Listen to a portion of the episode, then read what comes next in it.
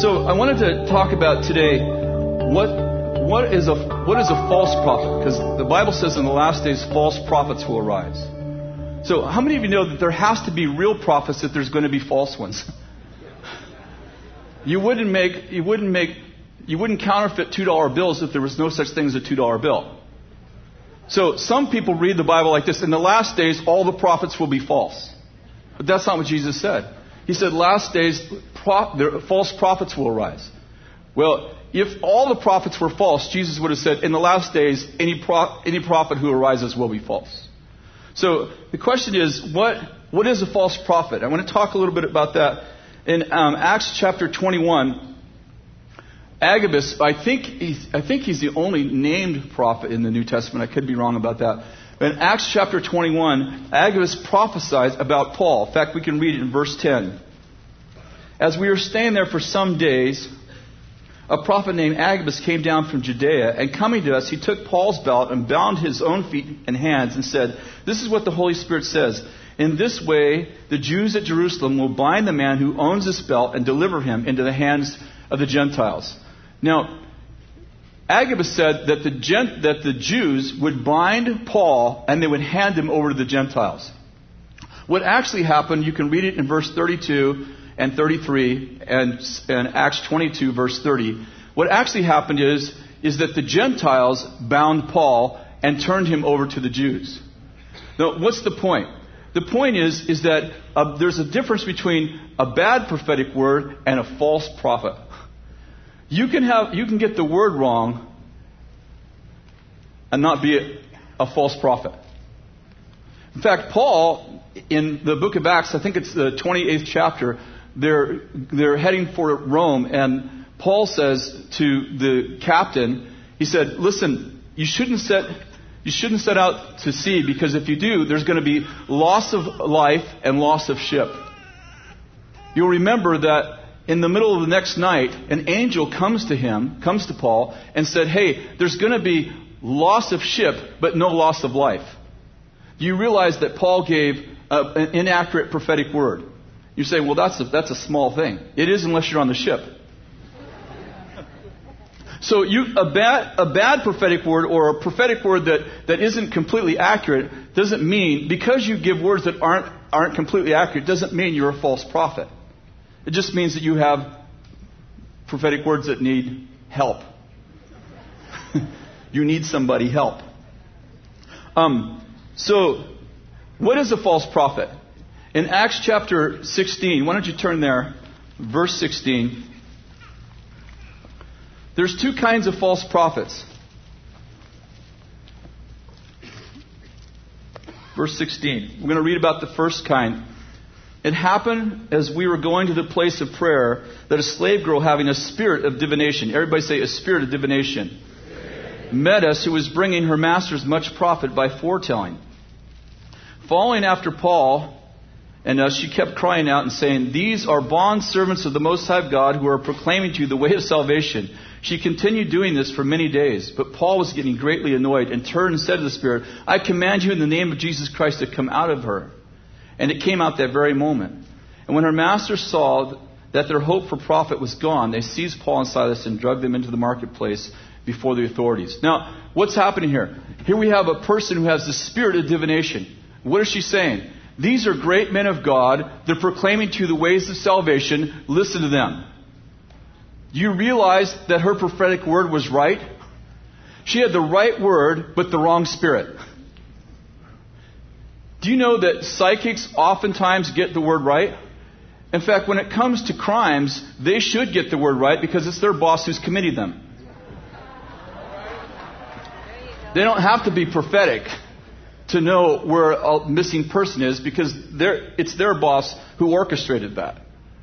Uh, in other words, just because somebody gets a prophetic word right, just because somebody has an accurate prophetic ministry, doesn't mean it's coming from the Lord. Do you remember that it was the evil spirits who knew who Jesus was? And they would tell the truth. They'd say, He's the Christ, and Jesus would say, Shut up. Somebody once said that, you know, that whenever an evil spirit speaks, that it tells lies. That's, that's really not true. That's an oxymoron right there. Sometimes the devil will tell the truth. so that he can lead you into bondage. As a matter of fact, it was the devil, when the devil met Jesus in Matthew 4 and in Luke 4 in the wilderness, he actually used the Bible against him. Do you understand that the Word of God without the Spirit of God is not true? It's called religion. I personally believe that the spirit of religion is the most wicked spirit there is on the planet. You know, there are levels of evil. Jesus said if you, if you cast out a spirit, seven spirits more wicked than the first will return. It's funny that the spirit that attacked Jesus in the wilderness wasn't the spirit of murder or adultery or any of those, it was the spirit of religion. And so it's important for us to have a relationship with the Holy Spirit and not just have a relationship with the Bible. Somebody once said that all the answers, all the answers for life are in the Bible. That's not true. All the answers for life are in the author. For instance, I'm not saying there isn't some answers for life in the Bible. For instance, you got saved by reading the Bible. It tells you how to get saved. It tells you how to have a relationship with Jesus. But it doesn't tell you if you're supposed to go to Africa or India. It doesn't tell you if you're supposed to marry Johnny or Henry. It does tell you what sex to marry.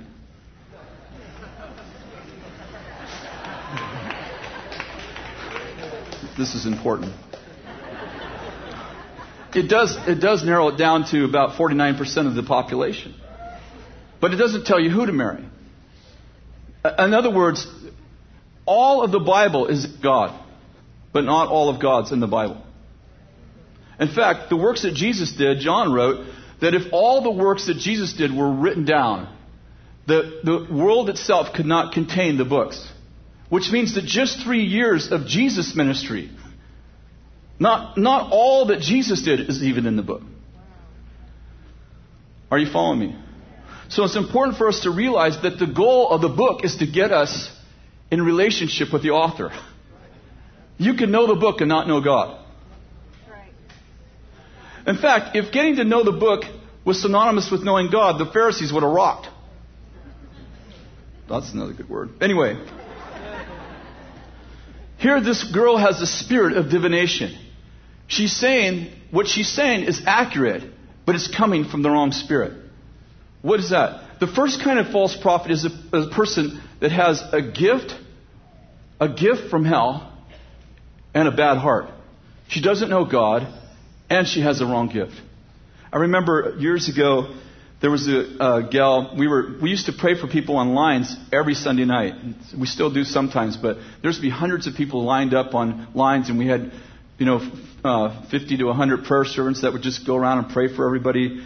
And uh, I remember this one night, we were it was a Sunday night. I just finished preaching, and one of the prayer servants came over and she said, um, "Can you come and talk to this gal? She she has a real problem with your message." I said, Oh, I, I don't really care. Said, Pastor Chris, she has a real problem with your message. I said, I really don't care. She said, Pastor Chris, can you please come over and talk to her? I said, okay, so I go over, she's standing right there. I go over there and I said, Hi, um, can, I, can I help you? I didn't know what to say. Can I help you?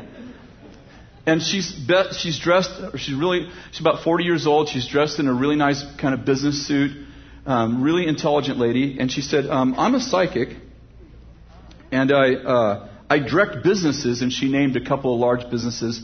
So I direct businesses for a living. I said, okay, well, what can I do for you? She said, well, my friend told me to come and talk to you specifically. I said, okay, what for? She said, well, my friend was tormented and for about a year and a half, and she said that she came to you and you took care of that. I go, and? She says, and I'm really tormented, and I don't know what to do. And my friend said if I would come to you, that you would know what to do. Just like, just, you know, it's like, all right. So I go, okay, well, let's pray. She's like, okay. So she doesn't know, she's never been, she said, I've never been to church before. I've never been in a church before. So I go, let's pray. She's like looking at me like, you're supposed to close your eyes. It's somewhere in the Bible. so she kind of, she kind of looks at me. So I start to pray for her for a second. And I said, okay. I said, um, you have, um, you have a spirit guide, don't you? She said, Yes, I do. I said, You actually have two spirit guides, guides, and they're both men, aren't they? They're both men's voices. She goes, Uh huh. I said, Okay, well, those spirit guides are actually demons. She goes, I said, Yeah, they're giving you information, but they're the ones tormenting you. She goes, The, the spirit guides that are giving me the information are the ones tormenting me? Uh huh. She goes, Huh. Well, what do I do? I said, Well, I can get rid of those spirit guides, and your torment will leave. She goes, Okay. And then she says, just very like intellectually, now, if you make those spirit guides leave, then I won't be able to foretell anymore. Is that true? I said, now I know that she could get the gift of prophecy and all that, but the, I felt like the Lord said to tell her, that's true. You know, like not everybody has to sell everything like the rich kid did, but I felt like that was the word of the Lord. I said, mm, that's true. She goes, wait, let me, let me just ask you this one more time. What you're saying is that you can make, I didn't tell her cast them out. I said, I can make them leave. I said, she's saying, you, if you, you can make these spirit guides leave and my torment will stop. Right? That's right. But I won't be able to tell the future anymore. I said, that's right. She said, well, how will I make a living? Well, I said, I don't know. You'll probably be broke. Now, I know that that's not true, but I felt like I was supposed to say it to her. She goes, I said, well, let me just make it really simple. You can be tormented and rich, or you can be broken peaceful. She goes, Okay. I said, It's your choice. And she said, Okay, let me think about it. Let me think about it. I think she's going to go away and think about it. She goes, I'd rather be broke and peaceful. It's like that. I'd be broke and peaceful. Okay. So, so I said, um, here's what I'm going to do. I'm going to pray for you, but I want you to close your eyes. And just put your hands out like this. So I, she closed her eyes and puts her hands out. And, and then it's about 20 seconds goes by. She goes, Oh. She said, My spirit guides say they don't mind you. And she pointed to one of our pastors. And they don't mind you. And she pointed to the servant who brought me over. But they really don't like you. I said, Tell your spirit guides I really don't like them either. She said, They said to tell you they know.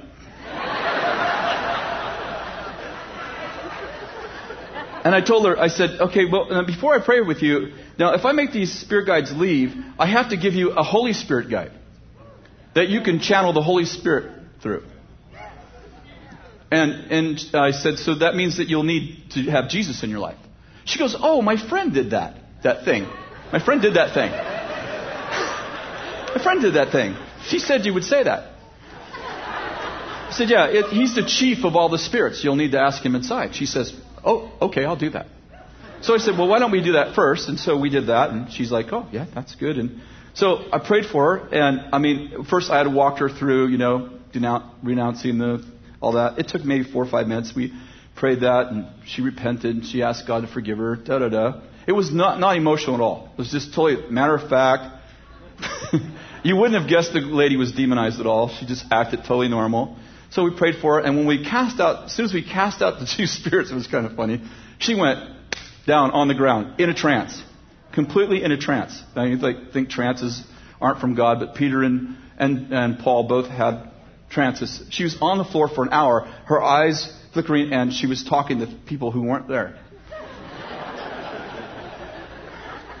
So I went on and prayed for some more people, and about an hour, maybe an hour and a half later, she got up and she comes over and she goes, I feel so good. I feel joy. For the first time, she goes, Since I was a little girl, I've never felt happy. I feel so happy and I feel just joyful. And she's like, now she's like, now she's being emotional. Before she was just like totally, and, I feel so happy in it. I feel so joyful. I feel so, I feel good. I feel, I feel, I, she didn't use the word peace, some tranquil. I feel tranquil all over. Yeah, and I said, well, you need to, um, you know, get into a church. Oh yeah, my friend goes to a church. I'm going to go with her.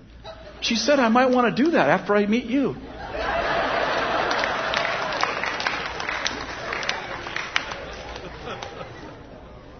So, so the first kind of um, false prophet is somebody that actually has the spirit of divination. They don't know God. So how many know before we knew God, we all had a bad heart?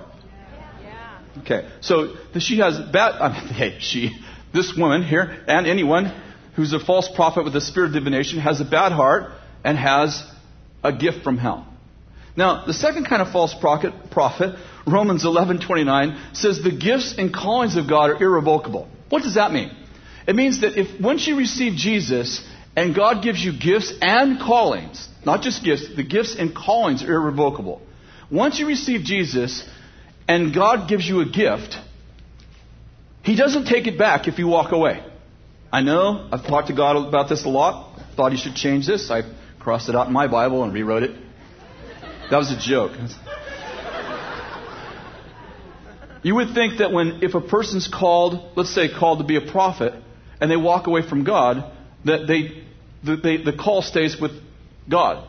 But actually, the call stays with them. So what happens when someone's called to be a prophet like Jeremiah? In Jeremiah 1, God, uh, Jeremiah is called to be a prophet from birth. God says, Before you were formed in the womb, I knew you, and before you were conceived, I called you as a prophet to the nations. Some people are called as prophets from birth, some are called after they're born again. But the point is, is that once you're called, let's say you walk with God for a season, and then you walk away from God, you get to keep your stuff. But here's the problem there's a different spirit, anointing. The gifts and callings of God are irrevocable, but the anointing on that gift is coming from the wrong spirit. So what happened? Now we have somebody that has a gift from God. The gift is actually from God, but they have a bad heart. They've walked away from God. They've turned their heart away from God. A great story, uh, a great illustration for this is in Numbers 22 uh, through 24, the chapter 22 through 24. It's a story of Balaam. Remember Balaam? He's called a false prophet, and he wants to curse Israel. Balak is going to pay him to curse Israel. He's interacting with God. He's getting his information from God. God's actually talking to Balaam. Why is he a false prophet? He has a gift from God. His information is coming from God, but he's got a heart against God's people. So he's a false prophet. He has a great gift, but the wrong heart.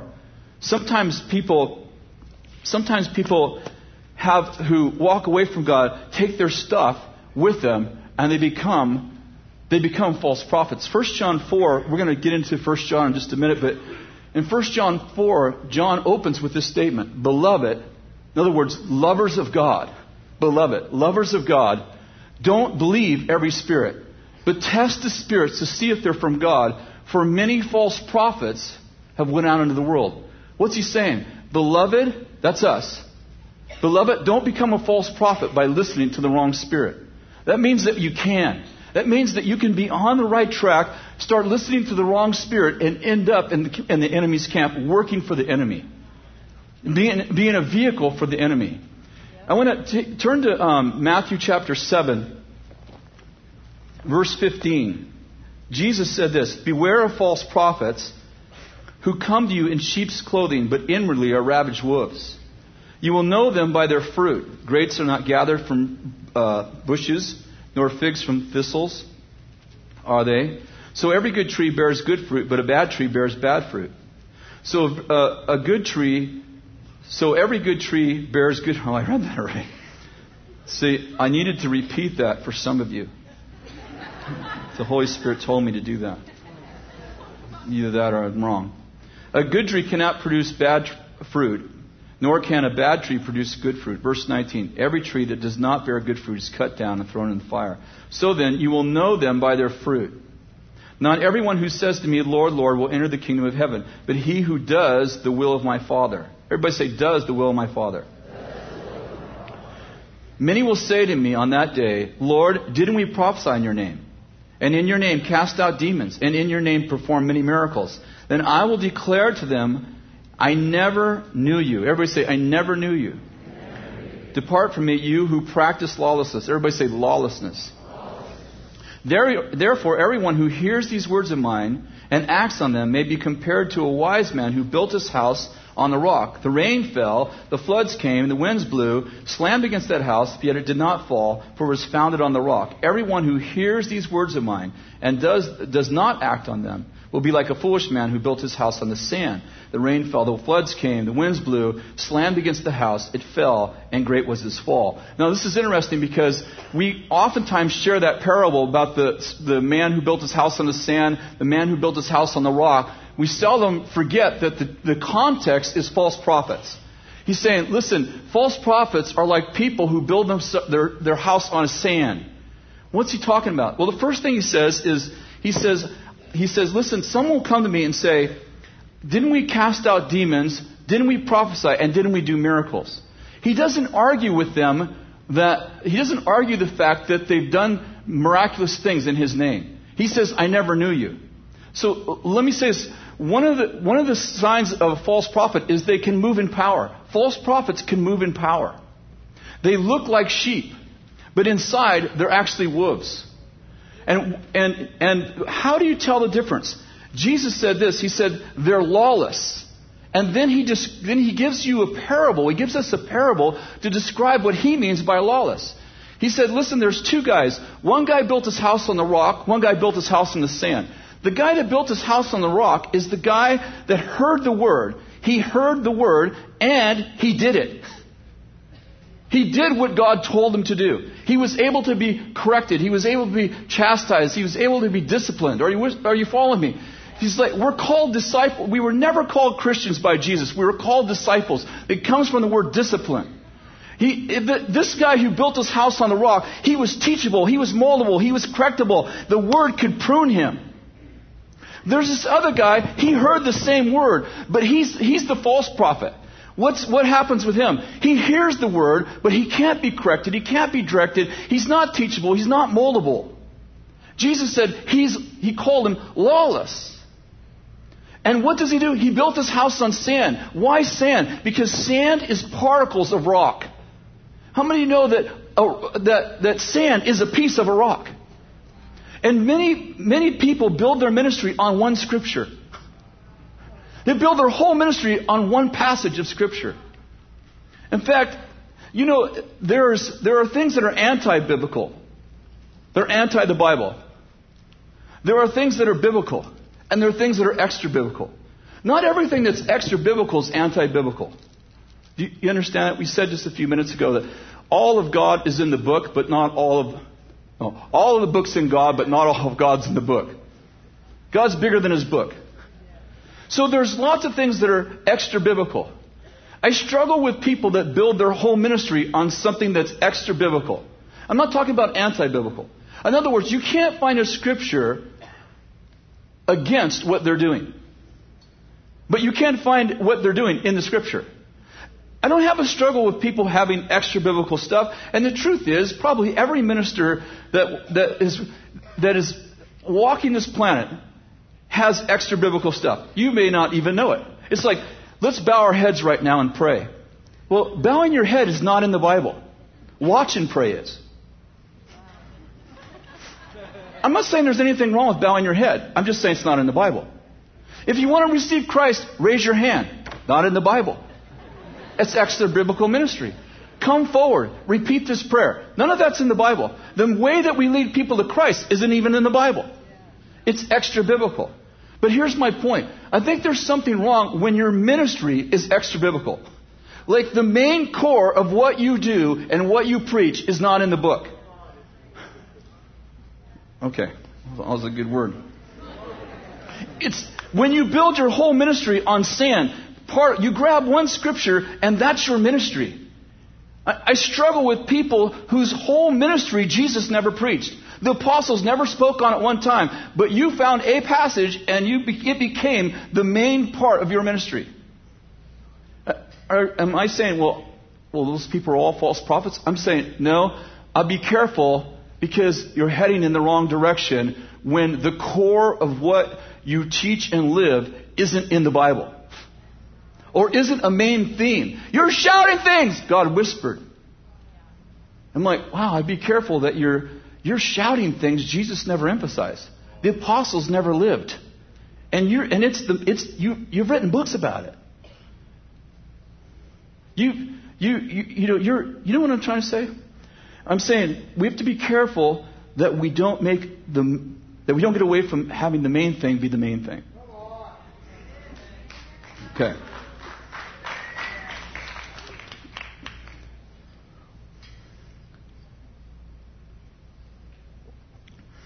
Um, false prophets out of Matthew 24 24 False prophets and false Christs will arise and show great signs and great wonders, so to mislead people, if possible, even the elect. False prophets lead people to themselves. They become the answer. L- let me tell you something. You don't have to be a prophet to struggle with this. Whenever you become the answer, instead of leading people to Jesus as the answer, you, you have a false ministry. I think there are a lot of as many false counselors as there are false prophets. People who give people just enough to get well from that incident, but they don't actually connect them to the answer. They give them a answer, but not the answer. There are, you know what? There are people who need to be needed so bad that they make themselves the ministry. Uh, I struggle, um, it, just, I've said this many times. I struggle with people, uh, they, they'll come up and like, do you have a word for me? Yeah, maybe, maybe I do, maybe I don't. I give them a prophetic word. A month later, they're like, hey, do you have another word for me? I'm like, wait a second. I shouldn't be replacing your relationship with God. Prophetic people should not replace people's interaction with God. Yeah, I have a word for you. Read your Bible. I have a word for you. Pray. I mean, in the, Old, in the Old Testament, the prophets had the word of the Lord for people because people didn't know God. In the New Covenant, we're supposed to have a relationship with God, and the main ministry of the prophet is to equip the saints to do the work of service. What do prophets equip the saints with? Eyes to see and ears to hear. Our main business is hooking up the telephone in your house. If we replace the phone in your house, you have to run to the phone booth every time you need a word. Something's wrong. Okay. Turn to uh, 1 John 4. We're going to end with uh, this chapter. I quoted you the first verse Beloved, do not believe every spirit, but test the spirits to see whether they're from God, because many false prophets have gone out in the world. Now, I think what um, some of us fail to realize, I, I didn't realize it till I, I read 1 John many times, that 1 John 4 is all about false prophets. So he goes on to say, By this you'll know the Spirit of God. Every spirit that confesses that Jesus Christ has come in the flesh is from God. Now, let me back up. He says, Beloved, don't believe every spirit, but test the spirits to see if they're from God. Now, what's the next, what's the obvious question that arises from that statement? How do I test the spirits? Well, if I could become a false prophet by listening to the wrong spirit, I better know how to test the spirits because I don't want to become a false prophet. So the, the natural question that arises from John's statement is, how do I test the spirits? And so all of chapter 4 is actually the answer to that question. How do I test the spirits? And here's, here's what he says. By this you'll know the Spirit of God. Every spirit that confesses that Jesus Christ has come in the flesh is from God. Every spirit that does not confess Jesus is from God. This is the spirit of Antichrist, which you've heard is coming and is now already in the world. Now, a couple of points. He says, here's the first test. If the Spirit does not confess that Jesus came in the flesh, in other words, anyone, any spirit, any person, or, or any person who's, who's being motivated by a spirit that does not confess that Jesus is the, is the redemptive power of God, is not from God. And it says this is the spirit of Antichrist. You'll notice it doesn't say anti Jesus. The, the, the devil is not anti Jesus. In fact, he's pro Jesus. He's anti Christ. Christ, Christos, means the one anointed or the one who has power. The devil would love for you to receive a powerless Jesus. But he doesn't want you to receive the Christ, the one who's anointed to break the powers of darkness in your life. He's not anti Jesus, he's actually pro religion. He's anti Christ, Christos.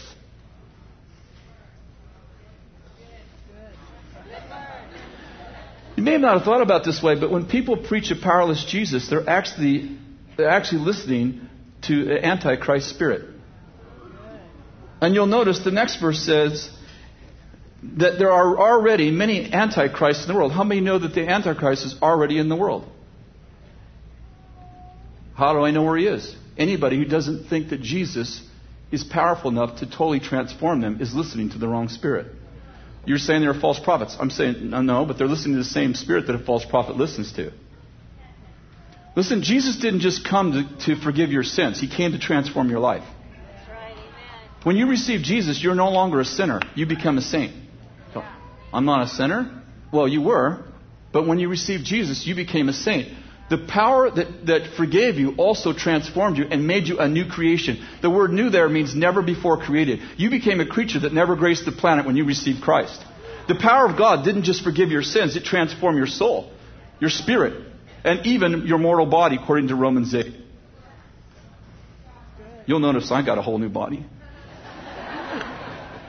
Jealousy won't work for any of you. Okay, look at verse 4. You are from God, little children. You've overcome them, because greater is He that's in you than He that's in the world. They are from the world, therefore they speak as from the world. The world listens to them. We are from God. He who knows God listens to us. He who is not from God does not listen to us. By this we know the spirit of truth and the spirit of error. He's still talking about he's still talking about false prophets. And what's the next test? He says they don't listen to us. False prophets don't listen to people in authority. God tells them everything. We've had, uh, over the past 30 years, I've personally dealt with five false prophets. The first false prophet I ever dealt with was in Weaverville. It was a man. I won't tell you his name. It's being podcasted. But when I met him, the first year, year and a half, I thought he was the most spiritual man I had ever met in my life. Jesus told him everything. I mean, everything except for when to go potty. I'm serious. He'd say, I'd say, well, that's a nice shirt you have on. Oh, said, Jesus told me to buy it. Jesus told me to buy these shoes. Jesus, and uh, I mean, you know, I understand that God can tell you those things and does at times. I'm just trying to say that his, his, that three out of four of his sentences would be, well, the, well, the Lord said, the Lord told me, the Spirit told me, the, the God, God told me. And I realized after being in a relationship with him for about a year and a half, that what he's really saying is, you can't tell me anything because God tells me everything. And, I, and after getting to know him, and I, I knew this man for many years, after getting to know him, I realized, see, he had a really abusive household. His father uh, abused him, molested him, his mother abandoned him, and what he learned is that authority was scary.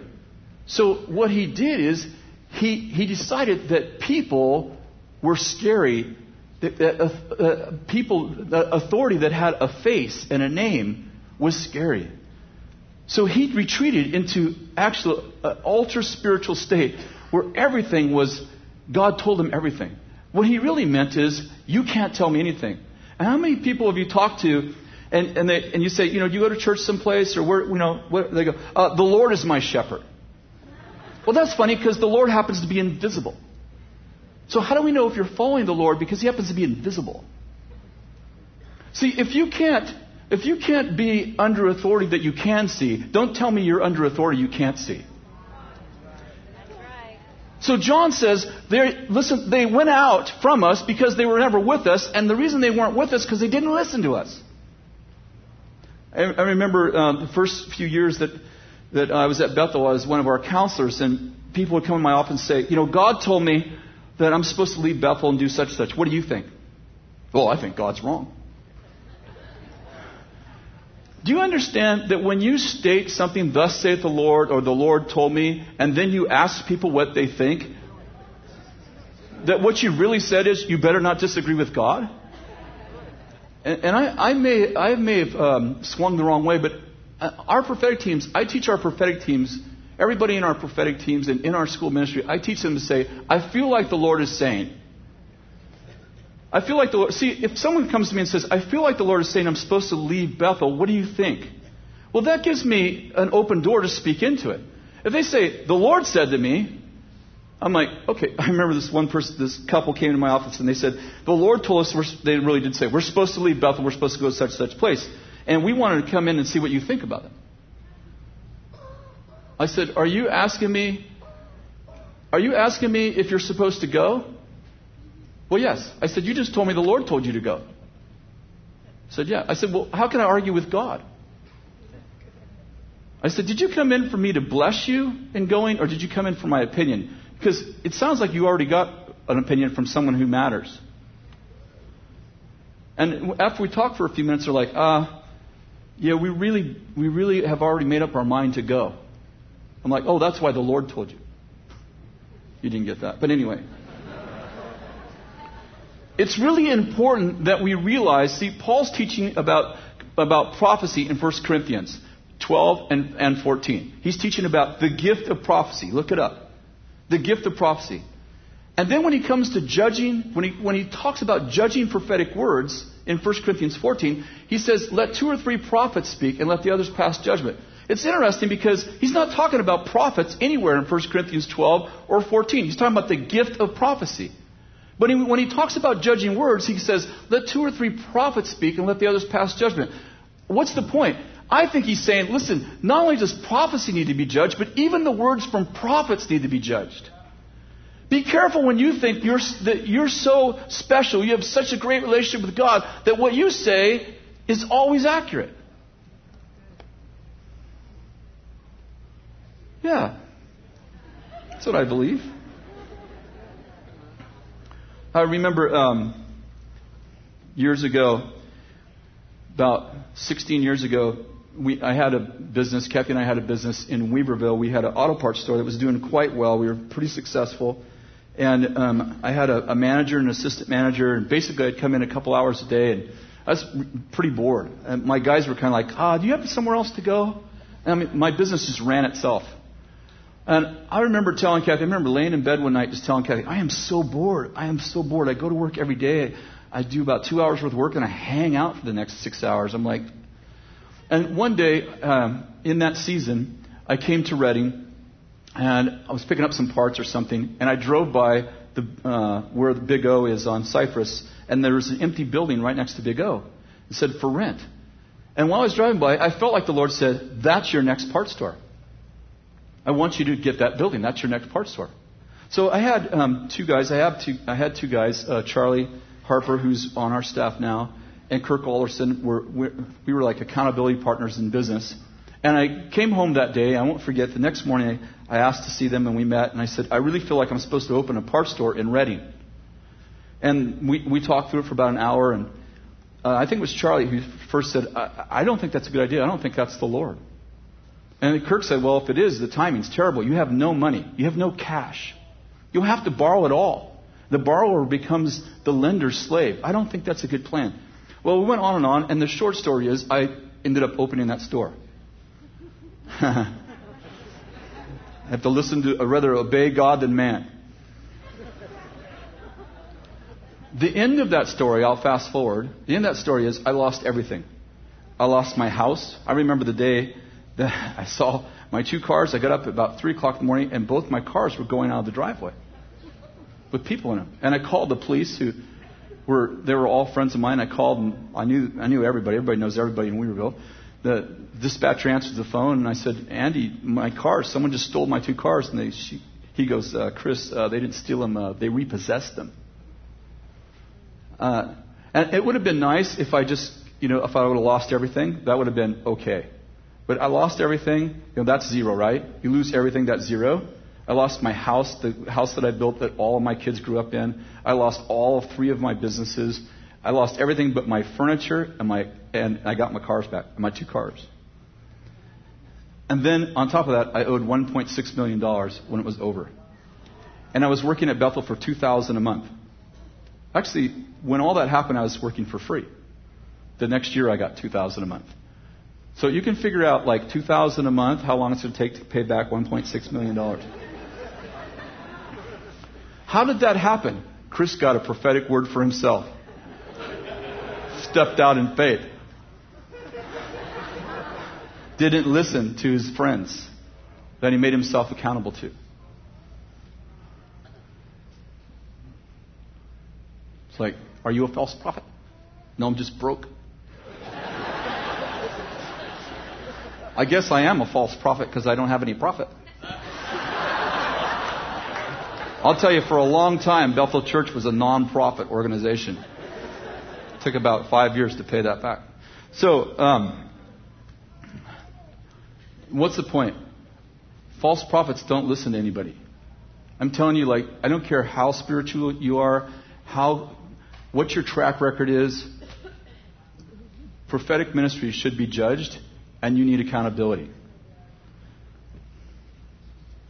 I, I shared this last week But I think that we're trying to develop, I see fathers, prophetic fathers, and prophetic mothers developing a prophetic culture. Not just training and equipping people, but developing a prophetic culture where there are refs and where there are coaches. I, I, I shared this last week, but I played basketball. I played basketball, but I've never made it on a team. I went out four years in a row, but like Michael Jordan, I didn't make the first year or any other year. I never played. I've never played basketball on a official team. So I've never had a coach, and I've never. I've, there's never been a ref in any game I've ever played in. When I go to the Y and play with the guys, the guys that have been coached and ref, you can tell the difference. You know why? I foul to stop someone from shooting because I've never had to shoot three throws before. They all screaming, What are you doing? I'm like, Stop the guy from shooting. But they've played with refs and coaches where there are penalties when you foul. Most of the prophetic ministry that I see happening globally, there are no fouls and there are no coaches. People just do whatever they want. They put prophetic words on the internet. Thousands of people read them. When, they, when their word is wrong, they withdraw them from the internet. Never even say, I'm sorry. Never even check with somebody when they have major events they're prophesying on the internet. And you look, get on a soapbox. I can tell you that there are people who've been wrong for 30 years. I have somebody call me, they write me. Every time someone puts a major prophetic word about America or the world, people write me and they're like, What do you think about this? I go, Why don't you just go back and look at their track record? I'm not saying they're false prophets, I'm just saying they're bad ones. There's a difference between a false prophet and a bad prophet. False prophet has an evil heart. A bad prophet just gets everything wrong. I don't know a prophet that gets everything right. I don't know a prophet that gets everything right. But you ought to, you know, 51% would be nice because you could guess better than that. Okay, let's move on. I'm almost done. Let's just go on. We're still reading about false prophets. Beloved, verse 7. Beloved, let us love one another, for love is from God. Did you notice this in the same chapter as the, as, as the subject of false prophets and testing evil spirits? Are you following me? This is still about false prophets. Beloved, you know, we used to sing, Beloved, let us love one another, for love is from God. How many of you remember that song? It's about false prophets. He's saying, You want to know how to discern false prophets? Listen, if you love one another, then you're not in the spirit of Antichrist, that false prophet spirit. If you hate your brother, it doesn't matter how accurate your prophetic words are, wrong spirit. So what's the next spirit, what's the next test of a false prophet? Is he or she motivated by love? Is he or she motivated by love? Paul said speaking the truth in love. He didn't say loving to speak the truth. There is a difference. Jesus said that, uh, that a righteous man lays down his life for his friends. But how many know there's a lot of people who lay down their friends for their life? Selah. Anyway, let's move on. He goes on. Um, By this the love of God is manifest, and he talks about love Verse 10, in this is love, not that we love God, but that He loved us and sent His Son. Verse 11, beloved, God so loved us, we ought to love one another. Verse 12, no one has seen God at any time. If we love one another, God abides in us, and His love is perfected in us. Verse 13, by this we know that we abide in Him, and He in us, because He has given us His Spirit. Verse 14, we have seen and testify that the Father has sent His Son to be the Savior of the world. Whoever confesses that Jesus is the Son of God abides in Him, and He in God we have come to know and believe the love which God has for us. God is love, and the one who abides in love abides in God, and God abides in him. Verse 17 By this love is perfected in us, that we may have confidence in the day of judgment. Did you notice it says the day of judgment, by the way? That's seven times in the New Testament. A day, not days, day of judgment. Because he, because as he is, so are we in this world. Verse 18 there is no fear in love. Everybody say this. There's no fear in love, but perfect love casts out fear. Because fear involves punishment. The one who fears is not perfected in love. I just want to finish with this point. Did you notice that the subject is still false prophets? What's the point? He says, listen, he's, for nine verses, he says, you gotta love one another. Listen, God loved you first. Listen, God died because He loved you. Jesus died because He loved you. Listen, you gotta love your brother. If you hate your brother, you're in there moving in the wrong spirit. And He goes on to tell us about the attributes of love. And He says this, listen, if you're moving in the right spirit, if you're watching people who are moving in the right spirit, this is what it'll look like. They love people. They lay down their life for one another. They do things out of motivation, the motivation of love. And then He says this, love Perfect love casts out fear because fear involves punishment. He who fears is not perfected in love. What's the point though? False prophets, their main ministry is the ministry that creates fear. And he says fear is not from God. Let me back up. I don't have any problem with somebody that has negative words once in a while. Sometimes like Agabus prophesies that there's going to be a famine. You'll notice that when he prophesies there's going to be a famine, he doesn't tie it to somebody's sin in the New Testament.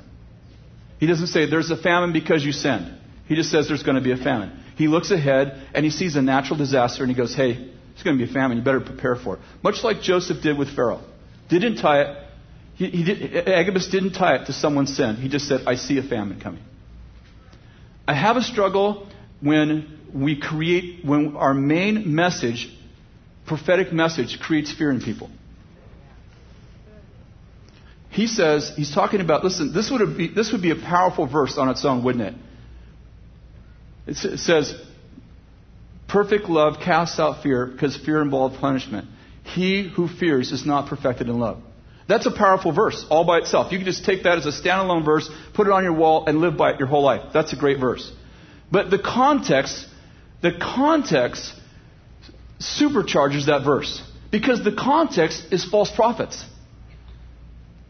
Are you following me? Something is wrong when your main prophetic ministry creates fear.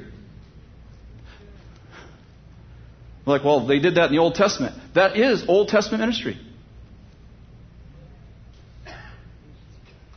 It's important for us to realize that we didn't get in the kingdom through our works, but through His. Jesus said this. He said, he said, the law and the prophets were preached until John. Since that day, everyone's forcing their way in. What's that mean? The law said, you don't, you listen, you didn't keep all the rules. You can't come in here. You can't come in. You don't deserve to come in. See all these rules? See all these rules? You didn't, you couldn't, you didn't, you didn't, couldn't, that you're out. The prophet said, you deserve to be judged. You didn't keep the rules. You deserve to be judged. You can't, you can't come in here. But John lost his head. That's how he died. He lost his head. Why? Because God changed that way of thinking in the new covenant. How did you get in? Since that day, everyone's forcing their way into the kingdom. How did you get in? You forced your way in. How did you get in? Through a violent act of grace. Jesus, you were hidden in the Trojan horse. You were hidden in Christ. You got in by his works, not yours. You got in by a violent act of grace. It's funny once you get in that you want to judge people who can make it in by theirs. Why is it that we got in through his, act, his, his works, but we expect everyone else to get in by theirs? Do you realize that when you judge people for their sins, that you've forgotten that you didn't get in through yours? You didn't get in through your righteousness, you got in through his. As soon as you judge people for their sins, you've forgotten that you deserve to be judged too. Well, those people deserve to be judged. Well, so do you. So do you. You couldn't see the point of the Old Testament you couldn't do it. That's the point of the Old Covenant. To show you you couldn't do it. Isaiah cries out, there was none righteous, not one. We know people can't get in through there. Well, that person is promoting pornography. And what are you doing? In the last days, there'll be grumblers. There'll be homosexuals, murderers, and grumblers. Oh my God, it's not going to get that bad. All I do is grumble. Um, yeah, so you just do socially acceptable sins. See, the worst sins are the ones I don't do.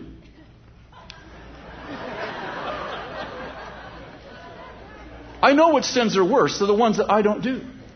If I do them, they're little sins. The first John says they don't lead to death. I don't know which ones they are, but they're the ones that I do. I don't know if you're getting this.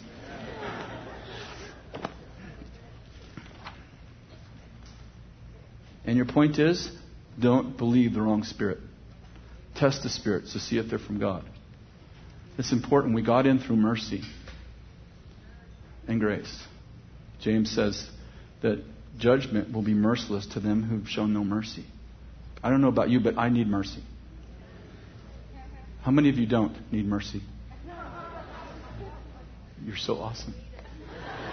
Jesus is in the room. Jesus judged cities. Jesus never sinned. There's a little different. He doesn't need mercy. You do. Well, unless you're Jesus. I met a transient said he was Jesus. I don't think he was, though. He, he didn't have a beard.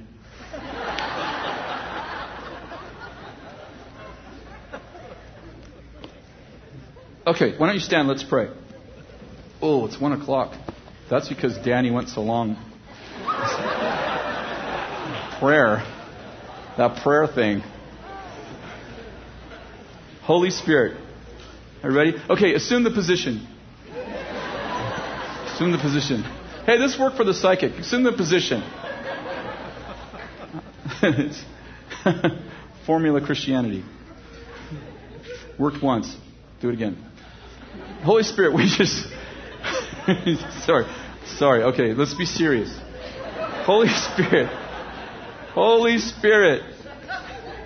Please, you guys. Holy Spirit. We pray for the, your gifted discernment to be on these people. Danny, can you come finish this? Thank you.